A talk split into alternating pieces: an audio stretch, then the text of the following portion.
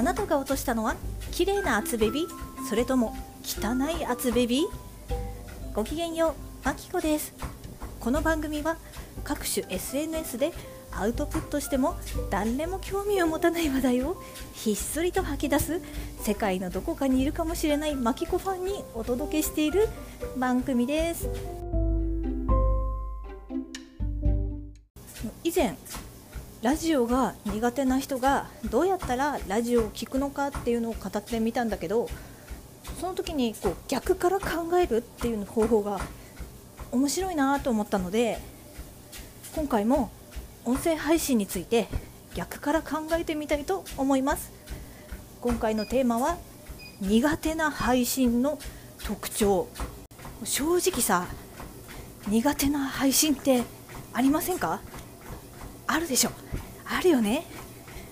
何が苦手なのか具体的に整理して自分の配信ではしないように気をつけたら少なくとも自分の満足度は高い配信ができるようなと思ったので今回はマキコの苦手な配信の特徴を語っていきたいと思います。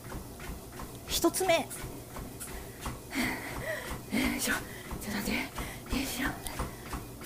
1つ目長い。仕事と育児と家事をしてたらさもう時間ってもう本当に大事なんですよ。もう1分1秒も余裕がない感じ。聞けて15分がギリギリかなって感じなんですよね、まあ、5分から15分。10分ないぐらいがちょうどいいかなっていう感じ。あでもこれは収録放送の話です。ライブ配信はねなんか楽しかったらそんなに気にならないのでなんかそれはそれで不思議なんですけど。2つ目うちわで盛り上がって初めましての方との差がひどい。もうねこれ本当に嫌い。このうちわでしかわからないワードとかそういう内容とかを出されるともうめっちゃ冷めちゃう特別扱い自分がね特別扱いされるのはまあ嬉しいけどでもやっぱり初めましてのね人にも伝わる配信にしてほしいなって思うよ。3つ目下品。私はねあのエロは大丈夫なんですよ。もうむしろ大好き。でもやっぱエロの中でもこう上品なエロと下品なエロってあるじゃないですか。このギリギリセーフなエロ。エスプリの効いたエロ。なんかそういうものにしていただきたいなって思います。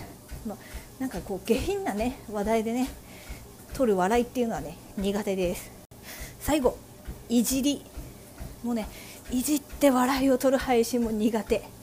こういじりにもね限度があるなって思います。こうちょうどいいいじりとこう聞いてて辛くなるいじりがある。でねこの辺の塩梅ってすごい難しいと思うからもういじらない方が無難なんじゃないかなって思います。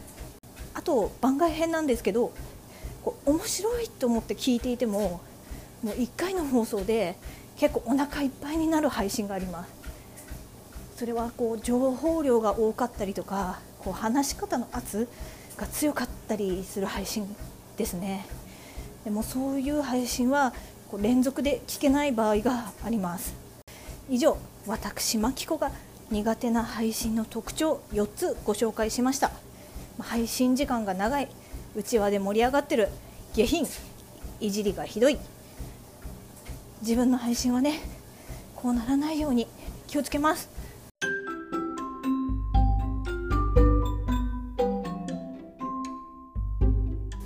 いかがでしたか？わかるって方いらっしゃいました？いやいやいや俺はこれが嫌だなっていうのもあるかもしれないですね。よかったらマキコのツイッターやインスタスタンド FM にコメントでこっそり教えてね、まあ、今回はなかなかこう汚い話だったんじゃない？こうねブラックな厚ベビが面白いと 思ってもらえたら嬉しいです。ではではまたね